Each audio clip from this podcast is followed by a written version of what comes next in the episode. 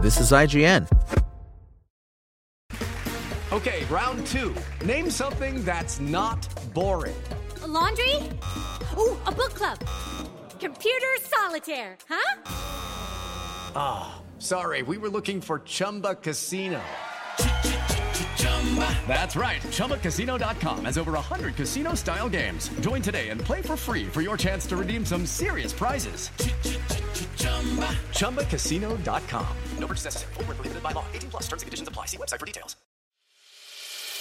As a longtime foreign correspondent, I've worked in lots of places, but nowhere as important to the world as China. I'm Jane Perlez, former Beijing bureau chief for the New York Times. Join me on my new podcast, Face Off US versus China, where I'll take you behind the scenes in the tumultuous US China relationship. Find Face Off wherever you get your podcasts. This is IGN.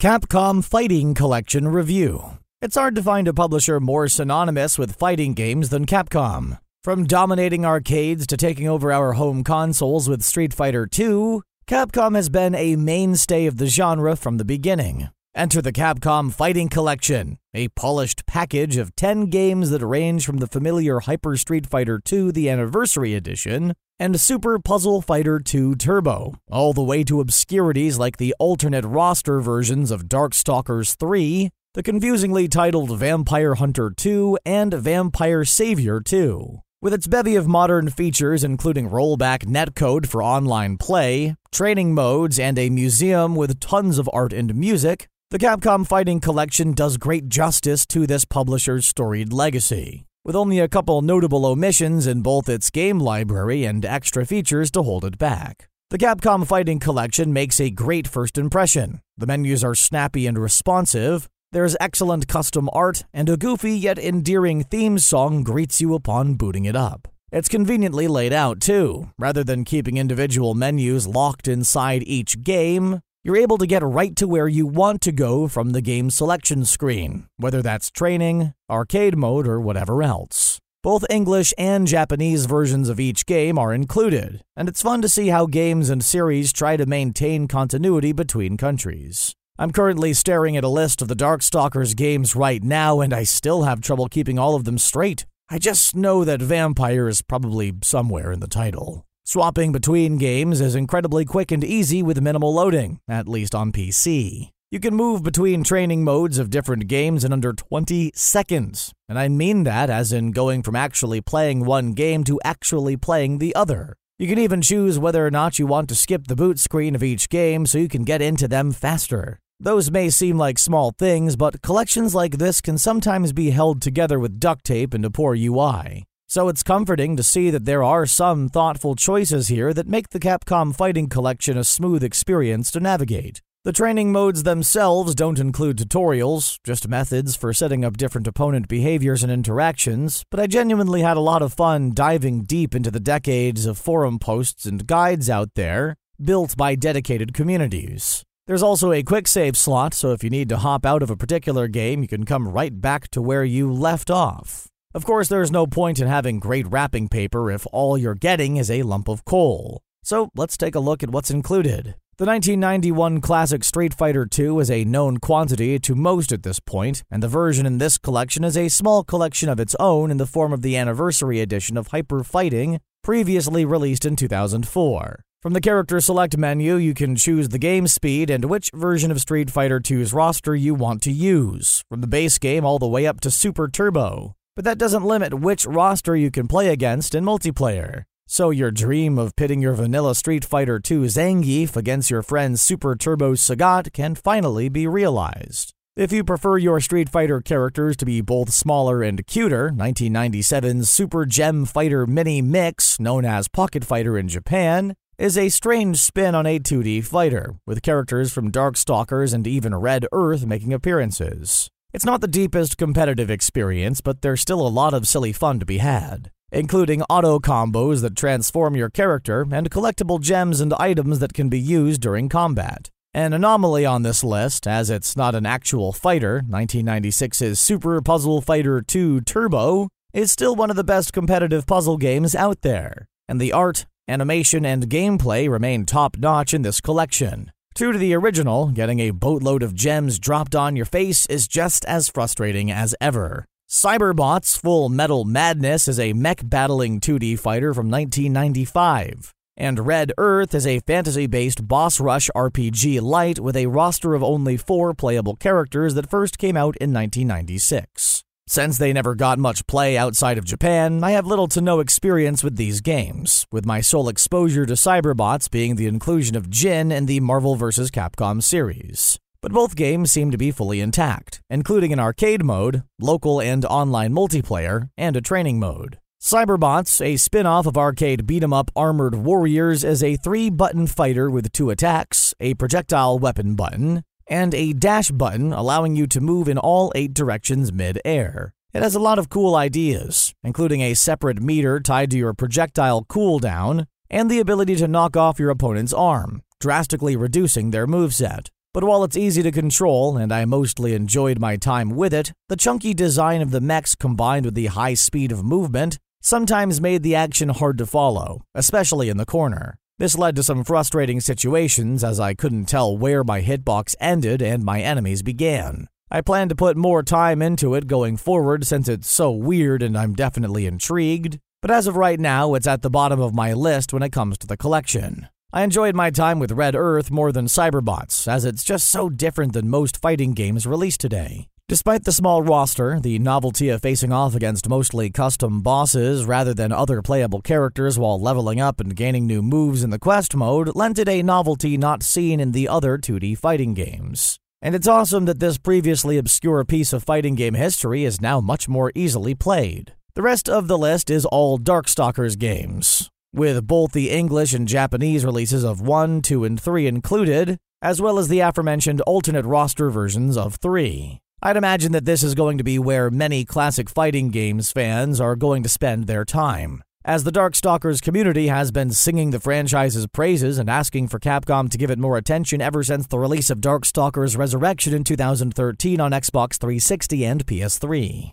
Being relatively ignorant of Darkstalkers in the past, I enjoyed searching through old forums and guides to learn tricks for optimal movement, block strings, and combos, and why Sasquatch should have been the Darkstalkers mascot over Morrigan. Sasquatch for life. In an appreciated act of transparency, Capcom has listed the ROM version of each game in both the main menu and on their website. Every game in the Capcom fighting game collection feels great to play, allowing you to further simplify controls in any of them by assigning entire moves, specials, or even supers to the press of one button. It may be heresy for competitive players, but for those just looking to jump into a classic and have their character immediately do some cool stuff on screen, it's a welcome inclusion. I'd go so far as to say it's one that all collections of old games like this should have, especially considering that you can turn that option off in lobbies and matchmaking if you don't want your opponents taking advantage of it. And it's also toggled off by default when queuing for ranked matches. The biggest miss from this collection is that there's not a single version of Street Fighter 3. Despite launching as somewhat of a disappointment due to having almost no recognizable characters, and the fact that it was just plain weird, Street Fighter 3 New Generation eventually gave way to Street Fighter 3 Third Strike, often heralded as one of the best fighting games of all time. SF3 was last released in 2018's Street Fighter 30th Anniversary Collection, so it's not like it's hard to come by but it would have been great to have an updated version with this modern netcode. It seems like a glaring omission for a package that gets so many of the little things right. And speaking of the little things, baked into the pause menu of each game are seven different filter options, ranging from simulated scan lines to smoothed out pixels. I can't say I've ever been a fan of simulating a CRT on a modern screen because the clarity just can't keep up on most current displays, but I did find myself liking how some of them looked here especially while playing Vampire Savior. There are also multiple options for custom frames to fill out the sides of your screen and several different aspect ratios to choose from.